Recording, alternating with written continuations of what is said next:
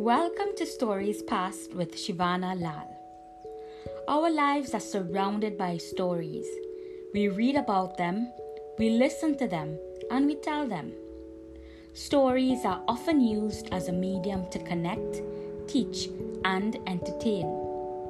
As a third generation Indo Trinidadian, storytelling has been integral throughout my life. On this podcast, I'll be curating and examining the narratives I heard while growing up. Each story I've heard has added meaning to my life.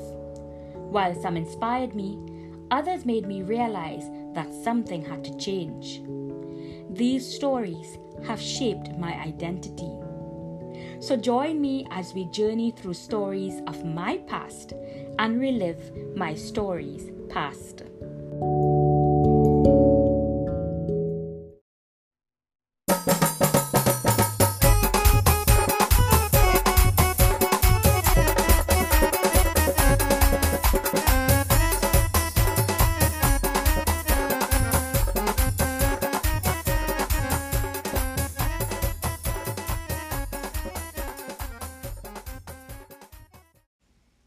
Every year in Trinidad and Tobago, May is marked as Arrival Month. It commemorates the arrival of many different peoples and their cultures that have added to the cultural richness of this land. On May 30th, 1845, the first ship of Indian indentured laborers docked in Trinidad. But our story today begins before that. Let us listen as Dr. Visham Bhimull of Caribbean Hindustani narrates the story of Indian indentureship. When slavery was abolished in the 1830s, the British Empire sought another source of cheap labor on the colonial estates. After some unsuccessful trials of labor from places such as France, the US, and China, the British set their eyes on India. This contract labor called indentureship began in the 1830s in Mauritius, in the 1840s in Trinidad and Jamaica, in the 1860s in Guyana, and in the 1870s in Suriname and Fiji. The first recruits were the tribes of Chota Nagpur and the Sadani Bhojpuri speaking people. There were also recruits from Madras. Later, as the British moved westwards the Delhi, recruits came from northwest Bihar and eastern Uttar Pradesh, being mostly Bhojpuri and Awadhi speakers. Now, I have been told this story about indentureship numerous times, and I have heard different versions of it. I have also retold it several times. See, I acknowledge that I am of Indian origin, as my forefathers made their journey from India to Trinidad many, many years ago. Dr. Bhimull speaks of the different areas in which indentured laborers were recruited. As he points out, these areas are Kolkata, Madras, and Bihar. Now, I am not certain where my ancestors are from. However, while growing up, I am aware of my leaning towards a more North Indian culture, perhaps because this was most available to me. Other variations of this story have mentioned how these laborers who came from zones where the socio-economic atmosphere was less than ideal were tricked into coming to the West. They were lured into dreams of a place where sona, gold, was in abundance and were promised an avenue to success. But, as we all know, before fortune comes tribulation, and as many would soon find out, this journey would be an arduous one. The ports of disembarkation were from Calcutta and Madras. The voyage was long and dangerous. It followed a path from the Bay of Bengal across the Indian Ocean, around the treacherous Cape of Good Hope, then across the rough Atlantic Ocean.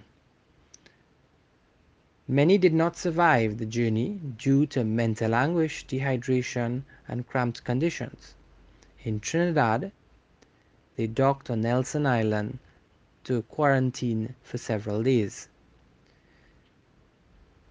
Then assigned to estates in various parts of Trinidad to complete the five to seven year indentureship contracts. The days on the estates were long as work ensued from sunrise to sunset on the sugar, cocoa, coffee, and coconut estates. The earnings were meager and life arduous. The stories of this difficult journey from India to Trinidad have always impacted me deeply. I can only imagine the intense discomfort the indentured labourers would have faced. Because even going between Trinidad and Tobago on the inter island ferry can be uneasy, and I have sometimes gotten seasick. So I cannot fathom how they would have endured that journey for several months, especially during a time when the technology would have provided little comfort to passengers. The journey would have also been a traumatic one, as many were not able to survive this trip. Undeniably, seeing death all around them would have been disturbing. I can also remember hearing tales of the Kala Pani, which translates as the Dark Sea, from this dreadful journey. But what could have given the indentured labourers courage in such a situation? What I understand from the accounts I have heard is that they endured because they had nurtured the hope for a better future. And while the situation on the plantations in Trinidad and Tobago were far from ideal, they were motivated to do the necessary to actualize that hope. Today, their contributions have been embedded into Trinbagonian culture. Indian indentured laborers and their descendants transplanted a culture, heritage, and identity of a pre partition India that has imbibed much of its Caribbean environment during its evolution. One can say this people contributed to the tapestry of Trinidadian identity through Bhumi, Bhasha, Bhojan, and Bhish. Geography, language, food, and guise. Geography, due to the agricultural innovation of these people to convert the swamp land of Port of Spain and San Fernando into prime solid agricultural land for crops and roadways. Language by Tamil and Bhojpuri heavily influencing Trinidad English and Trinidad English Creole.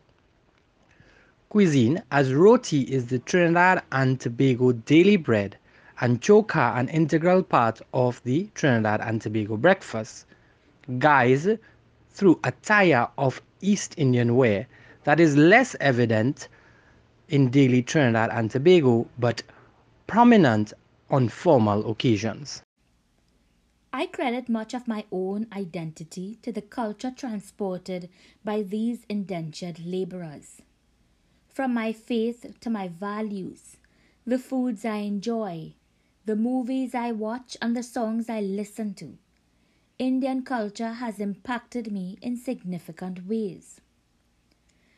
I hold vague memories of elders around me speaking in Bhojpuri, which is a language from the state of Bihar, and me trying to imitate them. The result was that I picked up phrases like Kaisan Hal, which is the nowadays equivalent of How are you? and a response of Hal Chal Sab Ba all is fine. Without a doubt, the story of Indian indentureship has made me aware of the tribulations of my ancestors.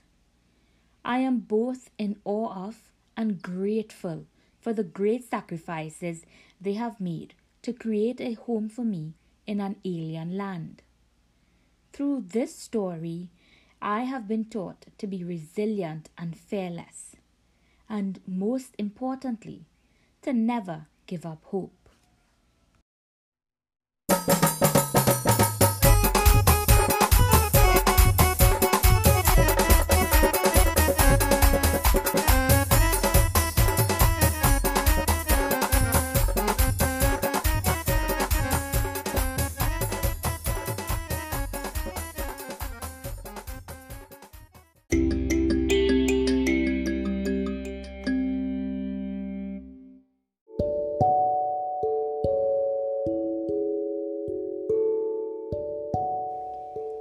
You were listening to Stories Past.